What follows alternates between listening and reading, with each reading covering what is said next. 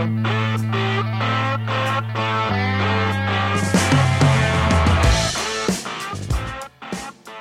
evening and welcome to this week's episode of The Mary Trump Show with my guest, David Rothkopf, host of Deep State Radio podcast, columnist for the Daily Beast, and author of the very soon to be released book, The Must Read American Resistance The Inside Story of How the Deep State Saved the Nation. And very luckily for me, my friend David. Hi, how are you? I'm good, Mary. How are you? Um, a little stressed. Can't imagine why. No, no. What do we have? Twelve days left until the midterms. Uh, yeah, passing very rapidly. Passing very rapidly. Um, yeah, the last time I checked, it, it seemed like it was three months, and now we're twelve days, soon to be single digits. Um, but yeah, we're going to talk about all of that. But I think your really extraordinary new book, uh, American Resistance, um, helps lay out the case, not just for why the midterms are so important, but why um, protecting our institutions, uh, which in order to do that requires protecting our democracy, are so important. Um, you know, I have uh, read very, very few books about the Trump administration because it, it kind of just triggers my PTSD. And from what I've and you know, since I haven't read them, I'm not I can't critique them necessarily, but you know, very few of them have have seemed to be more than just sort of retellings. And we, you know, we live through it uh and and I don't I don't necessarily know what the utility of that is for people who are kind of plugged in anyway so what what makes your book stand out um so it's you know not of course to be expected it's incredibly well written and and researched um you know we'll talk about some of the incredible interviews you had uh with insiders of the administration. But it it connects uh the chaos and the criminality in some cases and corruption of the Trump administration uh, to the men and women who sacrificed a lot, risked a lot to hold the line because they believed in American institutions. They believed in service. And in that context, it was actually very hopeful uh, so thank you for that. Thank them for that. Well, but thank you for for putting it in one place. You know, I don't. Uh, I, I it gives it gives the reader access uh, in a way we wouldn't have had otherwise, right? Because what has seemed to be the case often is that it's just arbitrarily one person here and there, when the reality, as, as you painted, is that uh, it's it's the system holding. Um, of course, you also make it clear that the system won't hold indefinitely if it continues to be attacked. Um, but first, I wanted I just was wondering what what gave you the idea for the book. I mean, obviously, the deep state is something that is is been of interest to you for a, a long time now. Uh, you understand how these things work. You were in the Clinton administration. Um, but was it anything in particular uh, that that made this book seem uh, necessary to you? Because you just wrote another book like five minutes ago. Well, I, I, I do I do try to write a book every couple of years, but several of the books that I've written have been about how Washington works, with the nature of power, but also the nature of process, the nature of people within the US government. I've written a number of histories, for example, the NSC and how the foreign policy establishment works. Uh, so I'm I'm I'm fascinated by that for a few reasons. One, I've been in it or around it most of my life. Two, um, there are a lot of stories that don't get told. You know that you know we, you know, you talk about these Trump books, and I think there were the last count there were like 1,200 of these books about former President Trump um, well, the US government is the largest organization in the world. He's only one piece of that. Mm-hmm. It was interesting to me how it would function. The other thing I noticed was that the uh, the guardrails around President Trump were faulty in many respects. You know, the, we had the Congress, while they did impeach him twice, the Senate uh, and Republicans in the Senate were able to block conviction. So it didn't work because he committed crimes. He should have been convicted from the crimes. He should have been removed from office. Certainly after January 6th, the Republicans should have had the courage um, to say this guy needs to be convicted, if only because it will keep him from running for office again. And they didn't do it. Uh, the uh, Department of Justice, um, which should have been pursuing uh, the application of the law in a fair uh, and unbiased way, stopped doing that, started behaving more like his own lawyer, whether it was Jeff Sessions or Bill Barr um, or or people in between. And so that guardrail broke. But there was one guardrail that on a regular basis, and I think far more often than anybody knows, actually held. And that guardrail was people in the United States government who were sworn to uphold the Constitution, who put it ahead of Trump, who put it ahead of the president and said, no, uh, not, not, we're not going to implement your crazy idea. We're not going to implement your dangerous idea. We're not simply going to do what you ask because we have an obligation to uphold the law. We don't report to the president, we report to the American people.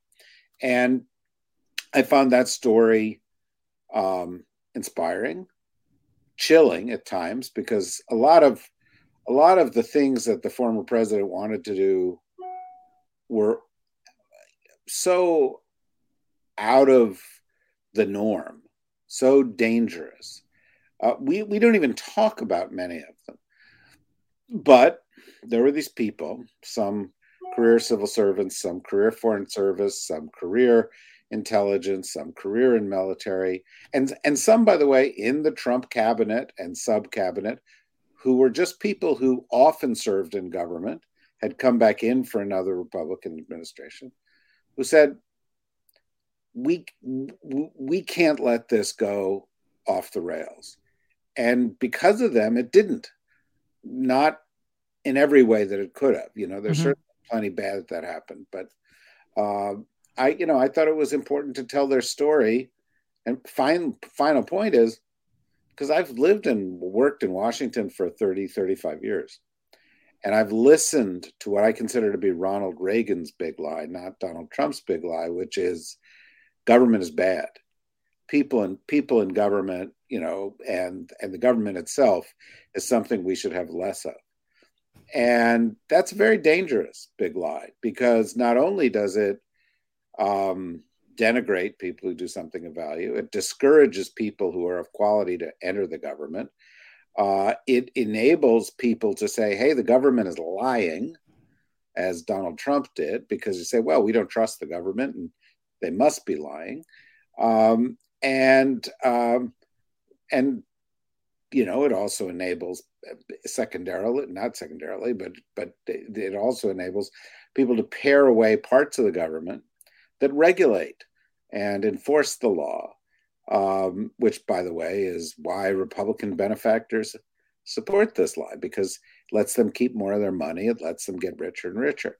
And so, you know, the best way to debunk the lie is to show the quality of the people, to show the fact that in the nearly four decades I've been in Washington, 95% of the people who work there are actually good people whether they're Republicans or Democrats or independents. They're actually public servants trying to serve the public. And I thought it was important to see that story. Yeah, and and uh, that that was one of the things that that became so clear is that the difference between political operators and civil servants and how civil, you know, political operators come and go, but the civil servants are the bedrock of our institutions. And most people don't think about that. Uh, they, as you said, thanks in large part to Ronald Reagan say Ronald Reagan saying uh, government isn't the solution, it's the problem. Um, people paint all government officials with the same uh, broad brushstrokes, and nothing could be farther from the truth. And one of the one of the things that was both heartening and worrisome was the extent to which these individuals and and sometimes you know banding together in groups were willing to put themselves on the line um and i'm thinking in particular um I mean, there were many people, but I'm thinking in particular in this instance of uh, Kirstjen Nelson, Nielsen, uh, who was at uh, the Department of Homeland Security. You know, uh, from an outsider's perspective, she was just awful. Like she was just part of the problem, and and and that's not that's not the case. She was, to the best of her ability, and don't get me wrong, I'm not suggesting that she behaved perfectly or uh, you know didn't buy into certain things uh, that were troubling. But generally speaking, within the system as it's designed, she did the best she could to uh, slow down or mitigate much of the damage that Donald and his closest advisors wanted to do, specifically uh, in the context of the border and the child separation policy. Um, and you know, pro- I, am assuming, knowing that that their re- reputations at the time were taking a potentially fatal hit. Um, so my question about situations like that is, uh, first of all, it seemed like the the most effective way to prevent Donald from doing as much damage as possible was to slow the process down. Um, so, which worked in a lot of instances uh, because he's so impulsive he couldn't keep a thought in his head for more than 30 seconds. So if they could slow things down for a few days or weeks or months, then he would forget about it or come up with a solution uh, that tricked him into thinking he was getting what he wanted to get. But it sometimes seems it seems though that in future we need our uh, institutions to be more nimble because what worries me is that yes they held to one degree or another would they have held for four more years of this? Well, that's really a critical question. I mean, really a critical question because, you know, when Donald Trump arrived in the presidency, he didn't have the slightest clue how the United States government worked. Uh, he thought he could work it just like he had worked his little business. Most people still don't really understand that the company he ran was a small company, a family company um, it didn't run like a big corporation. It ran like a, you know, the, your neighborhood stationery store. There were a couple of people. They owned it. They made the decisions, uh, and it was all about him. And he sort of thought he could come into the U.S. government. He didn't need a cabinet. He didn't need advisors. The ones he hired, he was sort of hiring the way you might buy a pair of, you know, designer jeans or you know some outfit you know because he was wearing them as you know to sort of say hey look i'm the president you know look at these generals i'm the president that you know but he but he wasn't hiring them for their their advice he didn't want their advice really uh, he certainly didn't think he needed it and um, uh, so at the beginning of the administration a lot of the things he did bad things that he did could be stopped by people who said, no, Mr. President, that's against the law. No, Mr. President, we have to do what the Congress says. No, Mr. President, that's unconstitutional. And that worked. But what happened over the four years was that Trump started to realize that this guardrail was there, that there were people who are not loyal to him. Um, and he started to say, well, oh, I, I, there's a way to get around that. Uh, I don't want to have to confirm a cabinet secretary. I'll just appoint an acting cabinet secretary. I don't want to have to put in somebody that, you know, the the, the Washington professionals want. I'm going to put somebody in who's loyal to me. I'm going to make Ric Grenell the acting director of national intelligence. I'm going to take Kash Patel and I'm going to plug him in in the intelligence community. Or I'm going to plug him in over at the Department of Defense. I'm going to take Chad Wolf and I'm going to make him the director of Homeland Security. And then, you know, all those people who do what I want. So by the end, Trump realized that these people were an impediment, and he had begun to find his work around. And many of the people I spoke to who served in his cabinet, who served in his sub, sub cabinet, who were the highest level career professionals, said they were terrified that if he got elected again, he'd use that knowledge to start to eliminate all these people who were the effective guardrail. And in fact, he had a proposal, which was called Schedule F which he began to implement at the end of his administration. Biden reversed, which essentially made it easier to fire civil servants and career employees. Um, well, and and some people, by the way, estimate that the total number that could be fired under this is like fifty thousand people. Um, well, that's you know we think well the Trump era is behind us. Well, first of all, he's running again, but secondly, or he may be, but but secondly, Newt Gingrich, other senior people in the Republican Party have now come on and said, no, we want to do this. Well, getting rid of of uh, or imposing Schedule F and being able to get rid of these people is not cutting away at the bureaucracy. It's opening the door to authoritarianism. It's saying we don't need people to place the Constitution first personalities who lead the government and their parties are what matter to us. And that sets us off on a slippery slope that will get laws broken, civil rights violated, fundamental rights eliminated, elections no longer to be free and fair, and so forth. And so that's that's why it's important to understand the role they played, or we're simply gonna end it if these guys get what they want. Yeah, hmm. and and one one thing Donald did for us, probably without meaning to, is shine a very bright light on weaknesses in the system that can be exploited and that in many instances were exploited. And what you do with the book is you you essentially uh, highlight some of the most salient and um, dangerous moments or periods in his administration, starting with the transition, going through the early days of the uh, Muslim ban and child separation policy, um, COVID, of course, foreign policy, which was absolutely terrifying, um, and then ending, of course, with the big lie and January 6th. Um, so, do you think enough? Has been learned and enough has been done to take advantage of the fact that we've learned so much about where the systems need to be shored up or not? D- definitely not.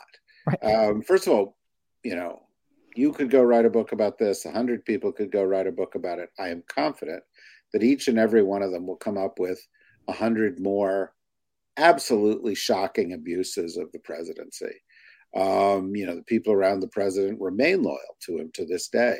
Yeah. Uh, you know, and we we continue to be shocked. Look at the the theft of national security documents, um, uh, and and so forth. And so, I, I, there's there's a lot more to it.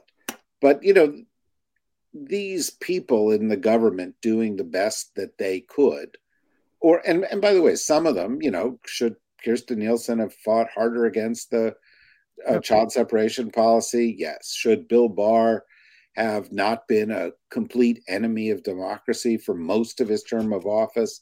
Um, uh, you know, even though at the very end he said, "No, you're going too far." Yeah, of course he should have, right? So, yeah. let, you know, I'm not in the business of, of, of reputation cleansing. I'm just trying to report what happened, mm-hmm. and it's not as simple as four legs good, two legs bad to right. refer to Orwell. You know, it's that you know, but but but having said that, that there's more to it than these people doing this. If somebody breaks the law, the law's got to be enforced. Yeah. And so far, that hasn't happened.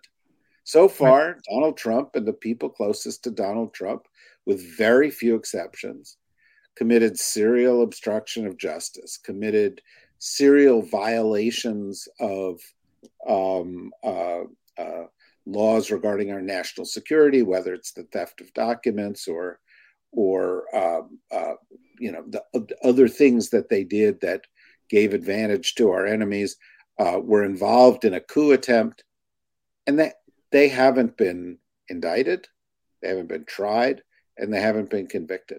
And until it's clear that there are real consequences for those actions, we are definitely not out of the woods, particularly since this is not about Donald Trump. This is about a movement, a right wing extremist, often white supremacist, often uh, theocratic, even movement in the United States. And if he is not elected, but Ron DeSantis is, or you know, Kristi Noem is, or you know, someday Kari Lake is, or you know, you pick pick the people in the movement, Glenn Youngkin in Virginia, you're going to end up with more of this, where the ideology of the party is the president can't commit a crime, the president is above the law, uh, those who work for him are above the law, uh, the Constitution doesn't matter. Um, and let's serve the few people who are our benefactors at the expense of everybody else. So there are more crimes, and there's much more that needs to be done to ensure that people don't commit those crimes again.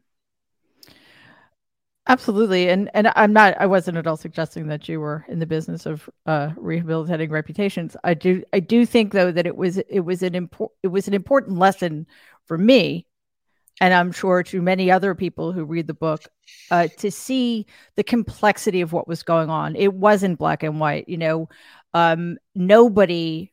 Well, that's not true. some some of the people in that administration were all bad, but um, a lot of the people you spoke to and highlighted they weren't. They were doing their best under terrible circumstances. Maybe coming from a, an ideological position, uh, I have trouble with, but still. To trying to do their best to to mitigate the worst uh, offenses against the Constitution and the United. Exactly, exactly right. So, um, I I think one of the most alarming developments is what you just spoke to. That I think it's fair to say that if any other Republican had become president in 2016, just to, use a, a, a one example, they would have handled COVID the same way a Hillary President Hillary Clinton or President Joe Biden would have. Um, so another thing that Donald has done uh, is show Republicans just how far they can go. Which is to say, I think they can go as far as they are allowed to. And again, I think Donald's a symptom.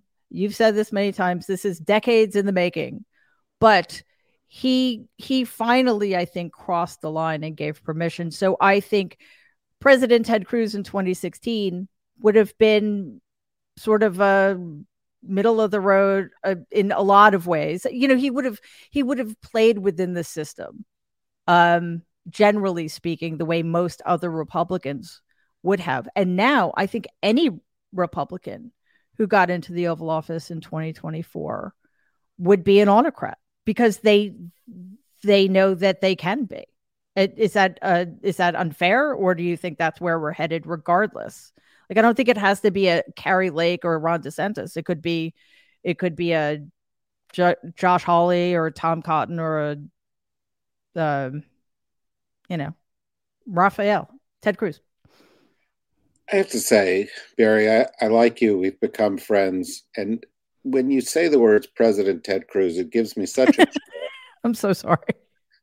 I've, you know, Sorry. it's such a disturb. And not that President Tom Cotton or you know is much much better, President Josh Hawley, but you're right. You know, Donald Trump has redefined the parameters of what is considered acceptable presidenting within the Republican Party.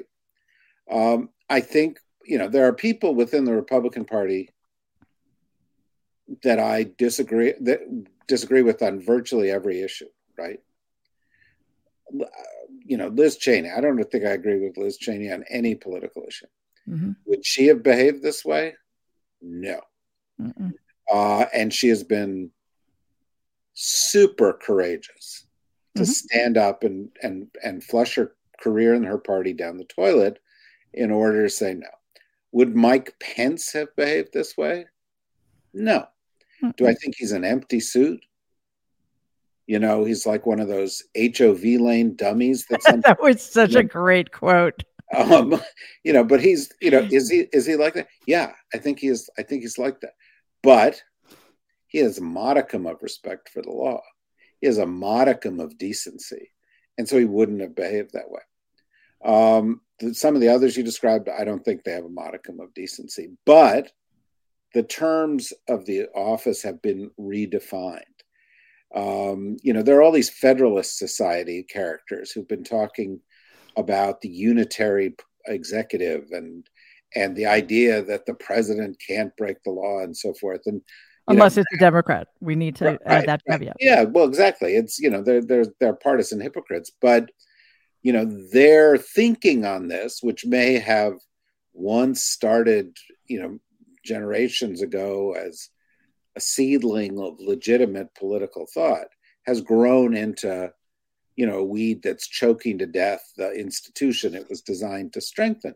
And so uh, you know th- we we have a serious problem right now in this country um, because uh, there don't seem to be barriers to these people doing what they want to uh, except of course there are these people in the government and on the one hand, they're career people, but they're also processes. You know, these career people didn't just say, oh, the hell with the boss.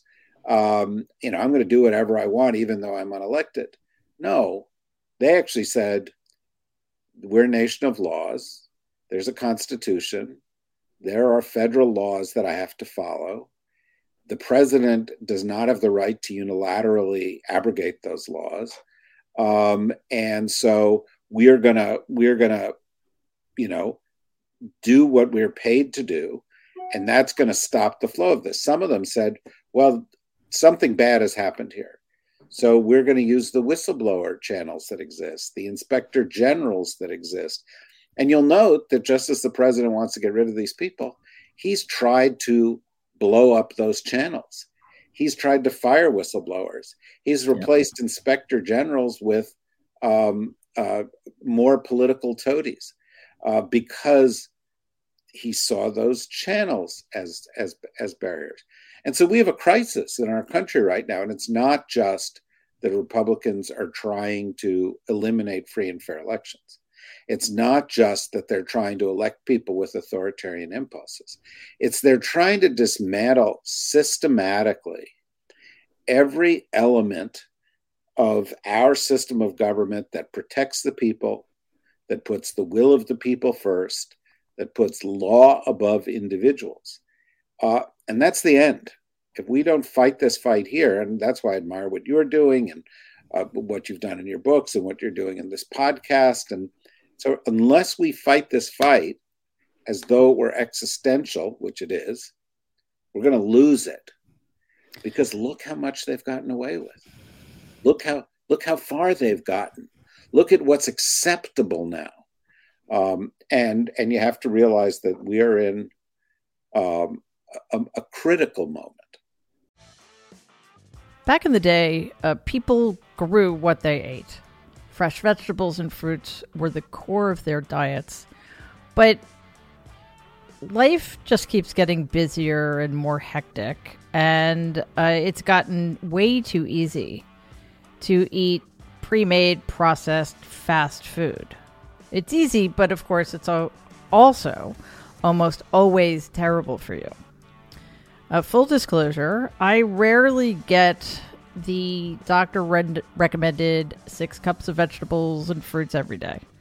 Uh, I try, you know, I'm I'm getting better at it. Uh, COVID threw a wrench into into all of that but I still need some help sometimes. So let me tell you what I take to help me stay healthy.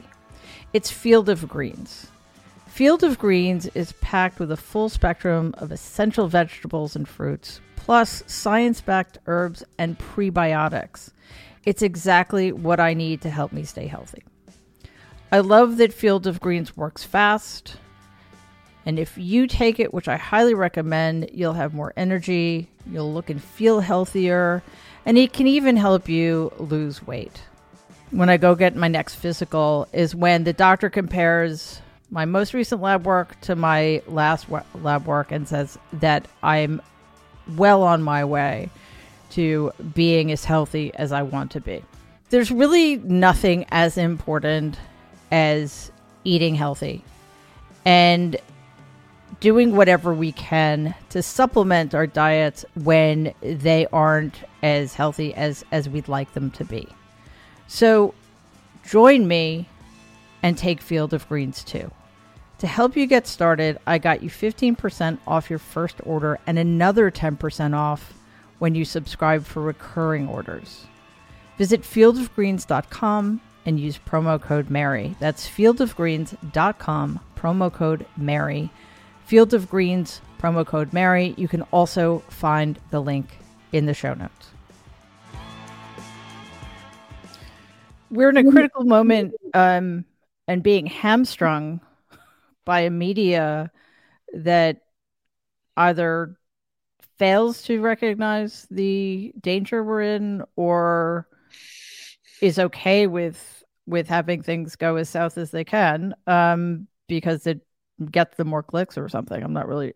I don't. I mean, personally, I don't think fascism is good for free press, but what do I know? Um, but uh, that's, a, that's a real bold. That's a real. I know. Sorry, I'm just going out on that limb. Yeah, that's courageous. Thank you. Um, but you know, you've been on this beat much longer than I have, and recognized the problem uh, before a lot of other people, and you know you've always you you've you've been able to put it in the context of you know in a historical context as you did with your last book traitors which i also recommend everybody read but first first read american resistance because one because it's it's i think it's an essential read for helping understand how bad not just how bad things were. Like a lot of people know that. Maybe a lot of people don't know the details but i do want to talk a, a little bit about that uh, in a minute. But um how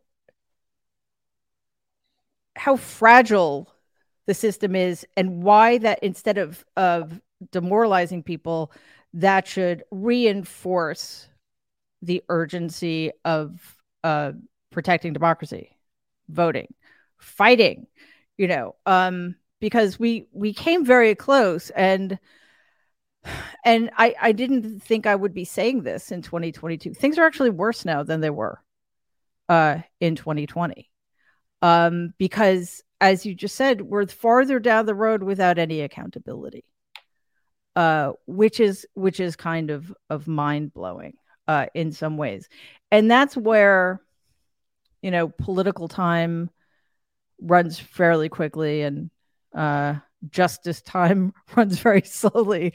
So what they're getting away with politically completely outstrips the system's ability to rectify the situation. But it does seem like there are things that can have been done that maybe haven't been done. Um, and one is for the Democratic Party to recognize the urgency of the problem we're facing. And two, to to start putting to to start uh, strengthening the guardrails or putting more guardrails in place. Like for example, why is Louis DeJoy still at the post office? Um, a small example, but some sometimes it seems and and again, I I sort of have made it a policy not to criticize Democrats too much because we need them. They are the only pro democracy party in this country, and they actually do want to make people's lives better. But shouldn't we we be uh it, it feels like we're missing an opportunity by not um fighting with the same energy to right wrongs as opposed to the energy the republicans are putting into committing wrongs Yeah, I think that's absolutely correct. Um, I agree, by the way, that going after the Democratic Party now, two weeks before an election, uh, where the outcome means whether we're going to be Democratic or not, and small d Democratic, uh, is is a mistake. Uh, I, I think all of us need to be one issue voters, and we need to look at a ballot and say, is this person going to preserve democracy, preserve one person, one vote, preserve our fundamental rights? Or is this person going to strip them away one at a time, whether it's the, the rule of law in the United States or a woman's right to, you know, make her own choices about her own body? Um, uh, and having said that, though, a much greater sense of urgency is necessary because of all the things that you've just said. And I think we have to reject out of hand the impulses, not just in people, but within institutions to normalize what was is happening and to suggest it's politics as usual. And you know, there there are a lot of critiques that people can level at the mainstream media, you know, and some of them are legit. Um, uh, we can debate how much access a journalist actually needs and what they trade for that access. Mm-hmm. you know, if neither party is seeking to destroy democracy, then withholding a little information for your book, not that I did any of that, but we know who we're talking about, mm-hmm. that may be okay. Right. That may have been okay 40 years ago. Right. But if one party is plotting coups, stripping away fundamental rights, aiming towards authoritarianism, and you give them any breath at all, you give them any benefit of the doubt, you normalize them in any way, you're empowering them. And that's dangerous.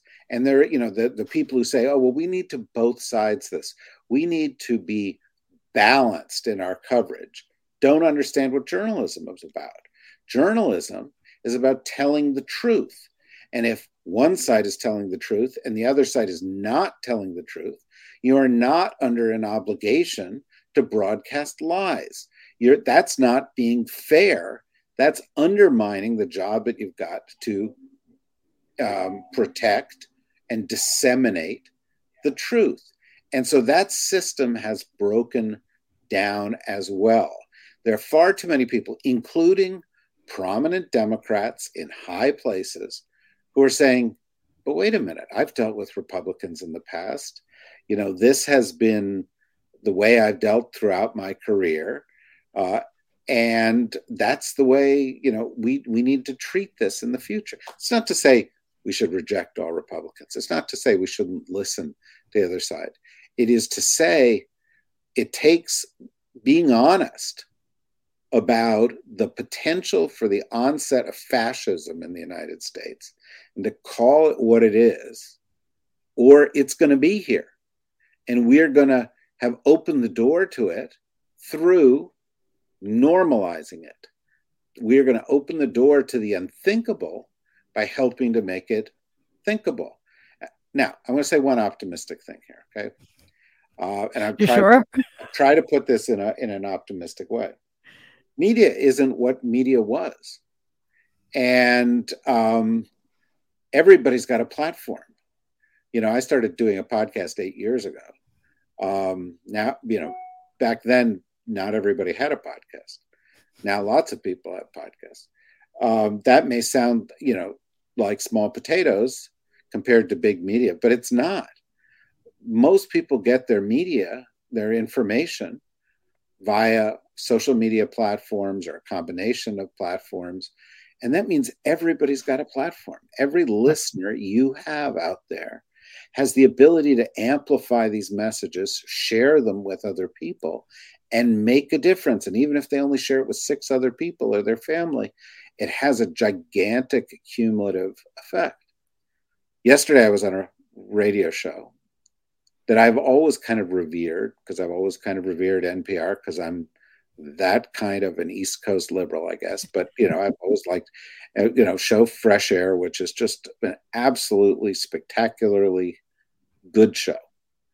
Um, and we I did a great interview about the book, and I'm incredibly grateful to them, and I admire and respect them. I then went on the Twitter when it was posted, the, the thing, and I said, I'm going to retweet it. And I noticed that I, who am nobody, had more Twitter followers than they did. Um, and then I noticed, because I, I just looked, that you, Mary, have five times the Twitter followers that Fresh Air on NPR does. And so, what does that mean? Wow. What it means is that media isn't what it used to be. Yeah. And voices like yours who have hundreds of thousands or millions of followers, who every time you do something, it makes millions of impressions, can make a difference. And so, you know, that, that, that, that, you know, I mean, setting aside for a moment Elon Musk's purchase of Twitter, um, let's, the, let's do that. Yeah. But, but, but setting that aside, all, all I'm saying is there is an opportunity here that never existed before to not just say, "Oh, the yep. media is letting us down, letting us down," but to do something about it. Everybody has yep. the ability to do something about it. Not everybody has the kind of platform you do or have earned, but um, if we mobilize all of them together, that's the power of virality, right? That's right. That, that's and- that's that's the power of this moment. And good politicians right now recognize that.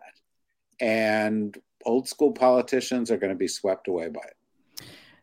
Yeah, it is absolutely seizing the moment and and um or creating an organizing principle, which is what I ta- I started talking to you about months and months ago, and it fell by the wayside. But yes, I think creating an, a, a, a Twitter strategy or a strategy for whatever social media that that organizes a, a core group of like-minded people and amplifying each other's voices is incredibly important and hey fresh air hire somebody who's savvy in social media please because yeah and also absurd. democratic you know we I, we one of our podcasts we do half a dozen podcasts at deep state radio one of them is a is a politics oriented podcast um, by the way, it records right now as we're recording this, so I'm doing yours and not ours.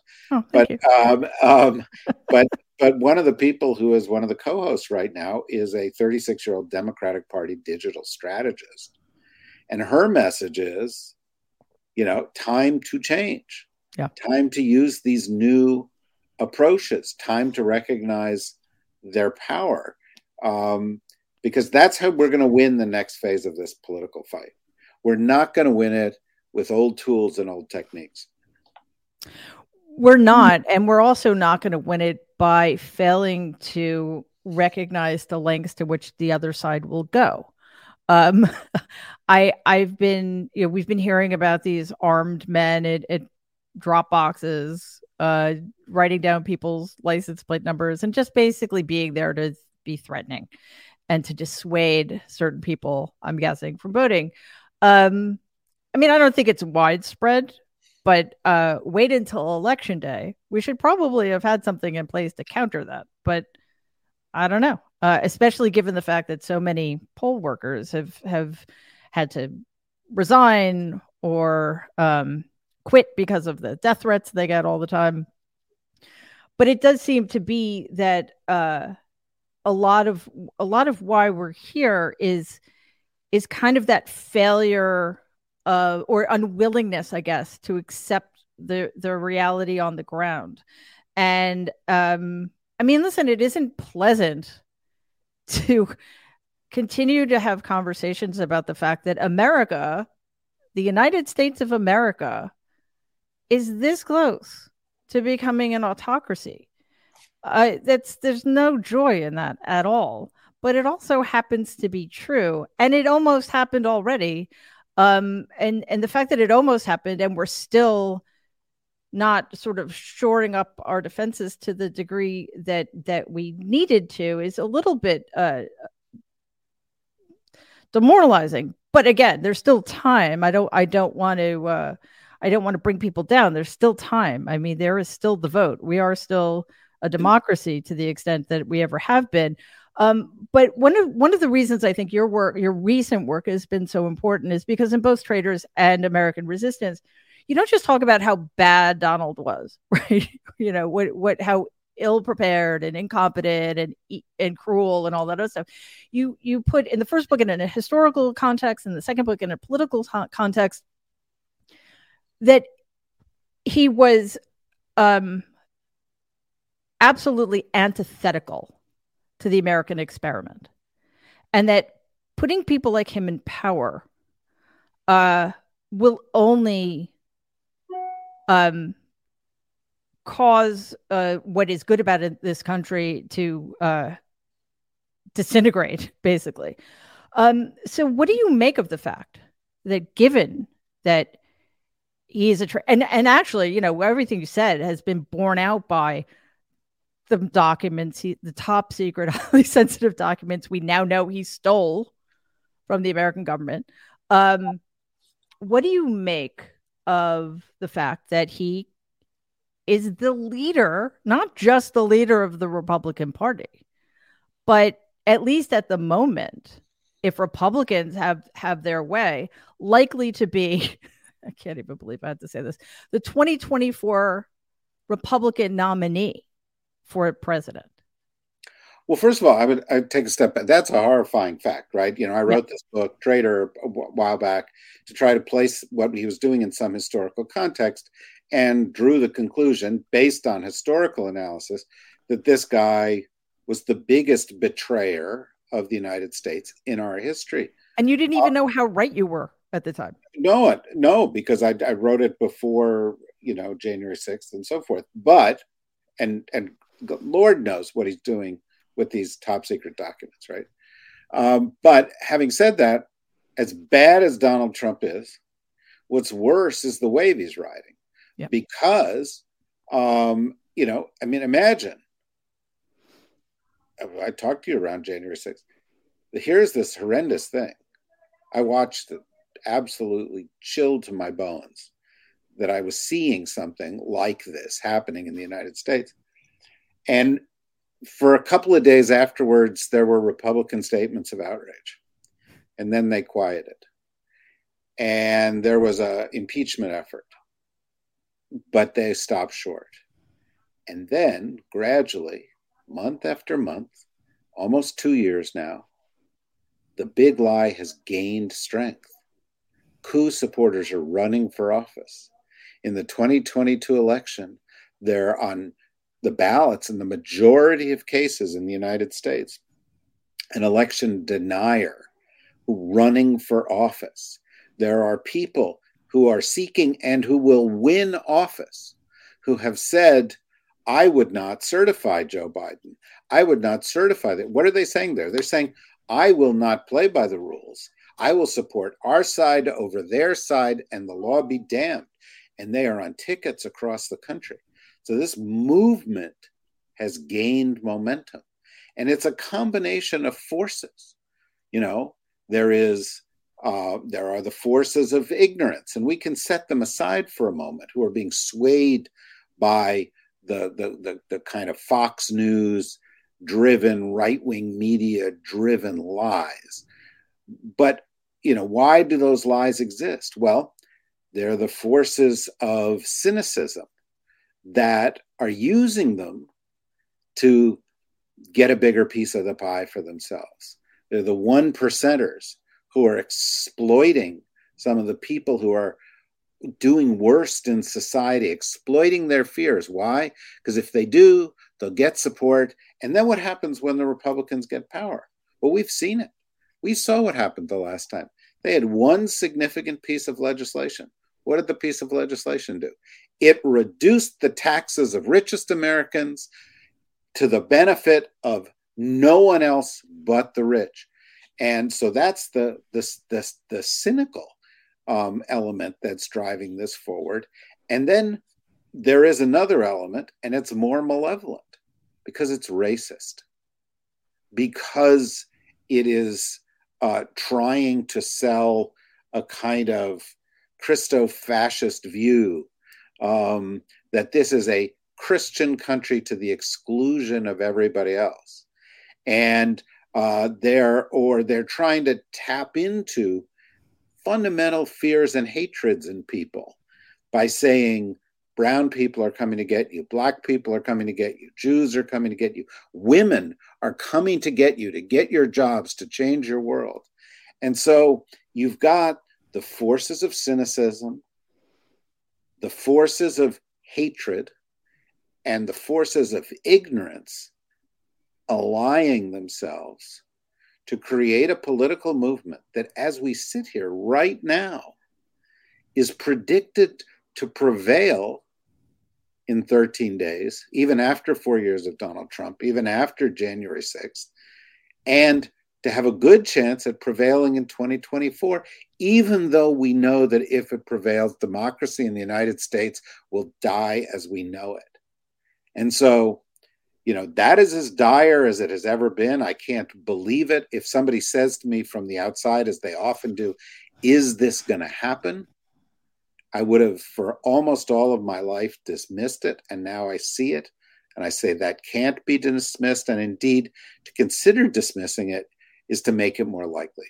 And so that's that's where we are right now. And that's why you doing what you're doing, your listeners doing what they can do is important and where we have to recognize and tap into the fact that there's more of us than there are of them. There are more good Americans than bad Americans. There are more Americans who want democracy than not. Um, this is a minority movement on the other side that is desperately trying to cling to power, even though demography is against them, uh, common sense is against them, and human decency is against them. And we've got to turn the tide back. We have to tap into those things. Did you know that your temperature at night can have one of the greatest impacts on your sleep quality? And if you ever turn on the news and wind up stressed out, which happens fairly frequently these days, you need sound sleep more than ever. And that's not even counting the stress of work and everyday life. So if you wake up too hot or too cold, I highly recommend that you check out Miracle Brand's self cooling bed sheets. Inspired by silver infused fabrics made by NASA, Miracle Brands makes temperature regulating bedding so you can sleep at the perfect temperature all night long. Miracle sheets are luxuriously comfortable without the high price tag of other luxury brands. The sheets use a premium 500 thread count sateen weave that's made with USA grown Supima cotton, which is one of the highest quality cottons in the world. Just imagine how great it will feel getting better sleep every night.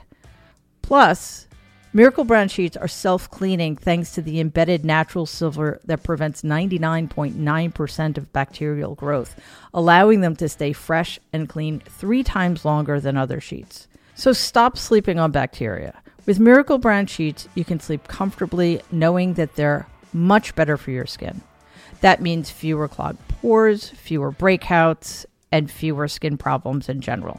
There is nothing better for our health than a good night's sleep. And now is the perfect time to upgrade your sleeping arrangement. So go to trymiracle.com slash Mary to try Miracle Brand Sheets today. And we've got a special deal for our listeners. Be sure to use our promo code Mary at checkout to save 40% and get three free towels. And Miracle is so confident in its product, it's backed with a 30 day money back guarantee. So if you aren't 100% satisfied, you will get a full refund.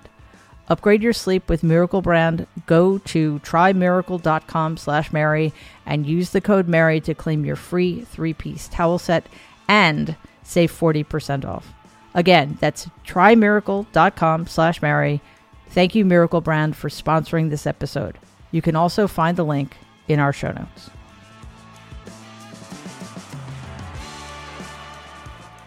Yeah, and and you know there there are more of us for sure, and that but that only matters if more of us vote. And I think we need to. um I think people need to to start uh understanding that there are forces aligned against the Democratic Party and in some ways against democracy.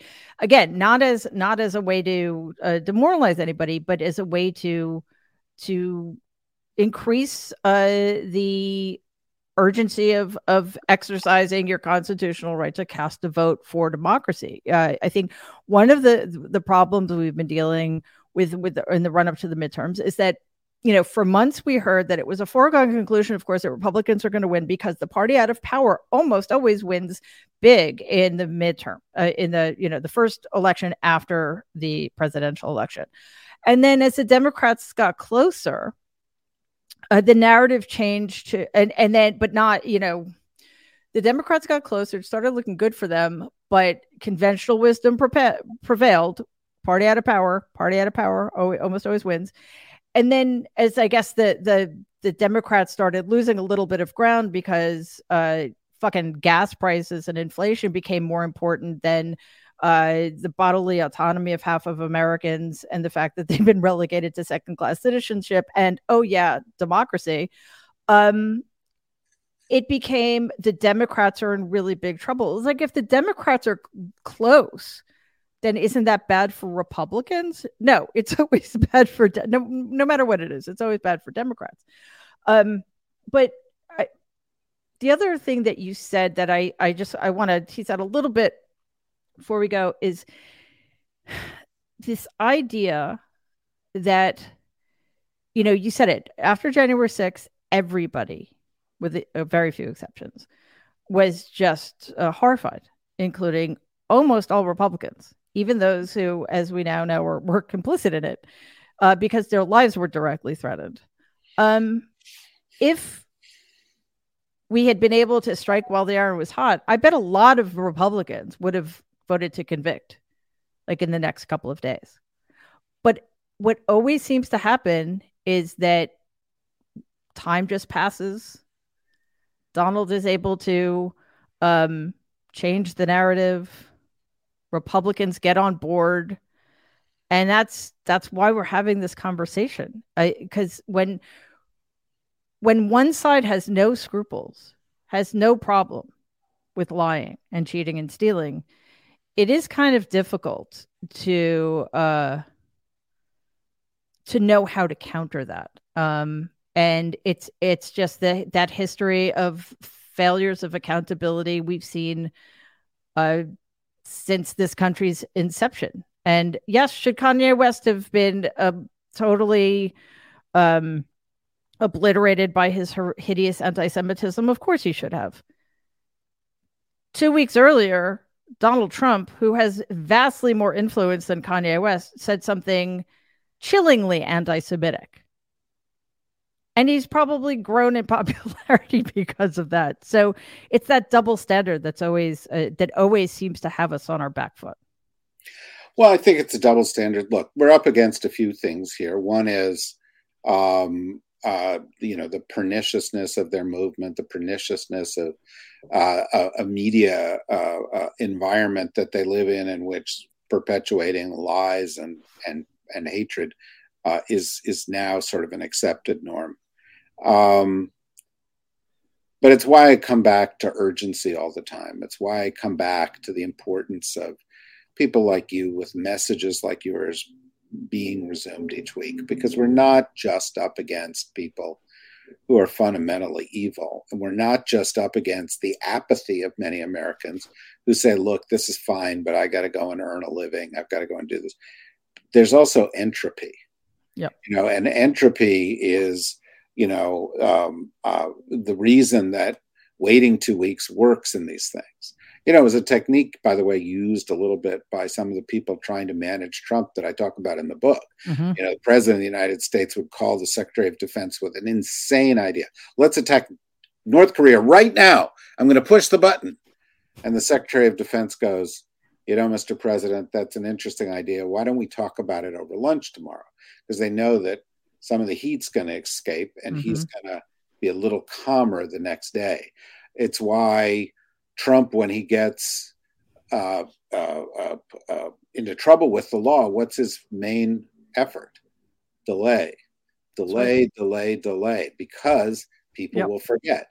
And if he forget, they forget, then what's going to happen?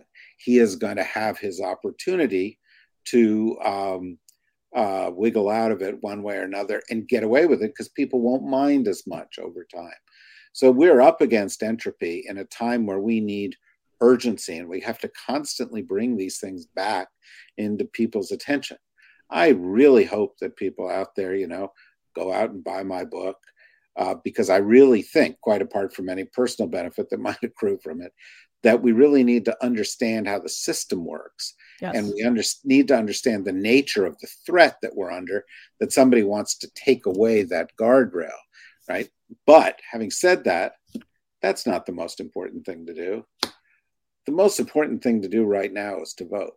Right. And if you've already voted, then make sure the people around you vote. And if they've already voted, then get on the horn and help other people to vote. And if you have a car, drive somebody to vote. Because right now there is an issue. And the issue is elections are the only tool of accountability we have. We don't know what Merrick Garland's going to do. He's That's a right. good man, but he may move very slowly. The law may be very convoluted. We may not be able to achieve the brushback to these people that we need to. How do you do it? You do it because the by by by by voting. That's how come Donald Trump is not the president anymore. That's, That's right. you know Joe Biden got 4.5 percent more votes than than Donald Trump. The, that worked, and and and it can work again this time. But if it doesn't, between now and 2024, they're going to change the rules. That's right. You're not going to get the chance to do this again. And so you know, people who listen to your show or read stuff that you write and say, How come Mary's constantly trying to light a fire under our ass? Is because if we don't have a fire lit under our ass right now, we're not going to get a chance to do it again. And that's why it's so essential.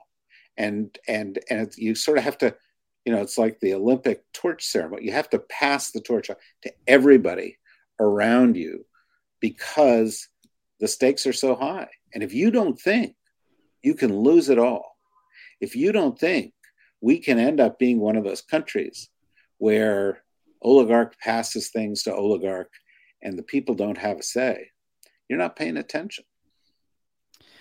Exactly. And you know, David, you've been doing it a lot, a lot, longer than I have. I've been I've been listening to your podcast since its inception and uh, read most, if not all, of your books. And whenever I talk to you, I learn so much. So I urge everybody to listen to the podcast. But for right now, read mm-hmm. buy pre-order American Resistance.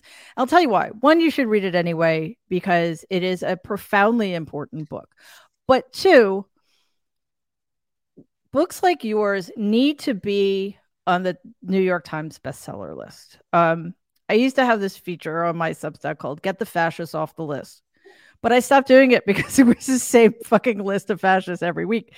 So, you know, we've got the list, New York Times bestseller list, Amazon bestsellers are, are just com- replete with people like Mark Levin and Bill O'Reilly and Tucker Carlson. And we need voices like yours, uh, which again are essential and um, help us understand what's at stake and why it matters. So, David, thank you so much for spending all this time with me today. I so appreciate you and your work. And uh, good luck uh, with the big uh, launch on Tuesday. It's this coming Tuesday, right?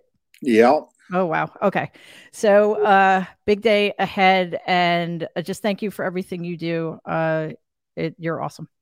Same, right back at you, Mary. I'm not just saying because you said a nice thing about me. Uh, what you've done is amazing, terrific. It, it makes a huge um, uh, difference.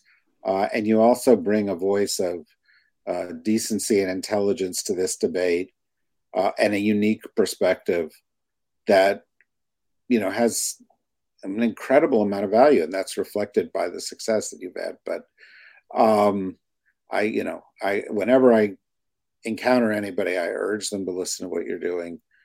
Um, because you're the kind of voice that's going to stop what's happening here. And uh, uh, I'm incredibly grateful for it. So thank, thank you for that as well. Well, you were very, very kind, and uh, I feel the same way. So thank you, David, and um, I will hopefully see you soon. Hopefully. Okay. Good luck next week. Thanks. Bye bye.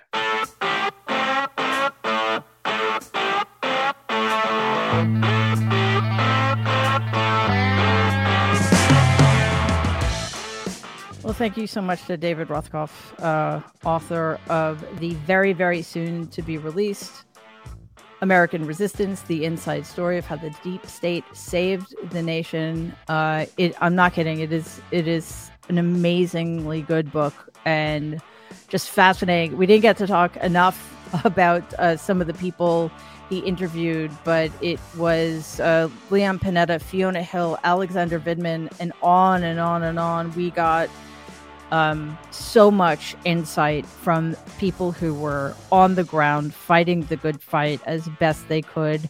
And, you know, one of the lessons of the book is one, that they were able to um, help the American people so much without our even knowing it, but two, that the, the, the extent to which they often didn't succeed because they were dealing with such a pernicious, unstoppable force. Uh, so it, it, it helped me understand a lot of uh, what I think we all need to understand about how our institutions work and don't, and and what our responsibilities are as American citizens. So thank you, David, and definitely check out Deep State Radio. I love that podcast. Okay, and thank you, of course, to all of you for being here. Uh, I so appreciate it, and um, I will see you next Tuesday for our very last strategy session before Election Day. Holy cow! Uh, that's Tuesday, 12 p.m. Eastern, 9 a.m. Pacific at youtube.com slash politicon. And of course, next Thursday, we'll have our usual interview show at 7 p.m. Eastern, 4 p.m. Pacific. Uh, also at youtube.com slash politicon. While you're on Politicon's uh, YouTube page, please uh, subscribe to you uh, to Politicon. Doesn't cost anything. Like the episode, leave a comment. If you click on that button, uh, you will be alerted anytime a new video drops. Uh, also, want to remind you that uh, we are in the process of rescheduling uh, our live in-person on-stage show, and we're looking to add more. Uh, so, very excited about that. Hopefully, I'll I'll uh, be back to 100% by the time that happens, and we will be doing a live election night watch party with the Nerd Avengers and all sorts of special guests. So I, I'm not sure yet. I think we're going to start at 9 p.m. Eastern, 6 6 p.m. Pacific on Tuesday, Election Day, November 8th. Uh, also, you can listen to this in podcast form on Apple or wherever you get your podcasts. And please leave us a five star review because it really does help us uh, introduce the show to other people. And that is it for tonight. Thank you again so much for being here. I will see you next Tuesday. In the meantime, have a great weekend. Be safe and be kind.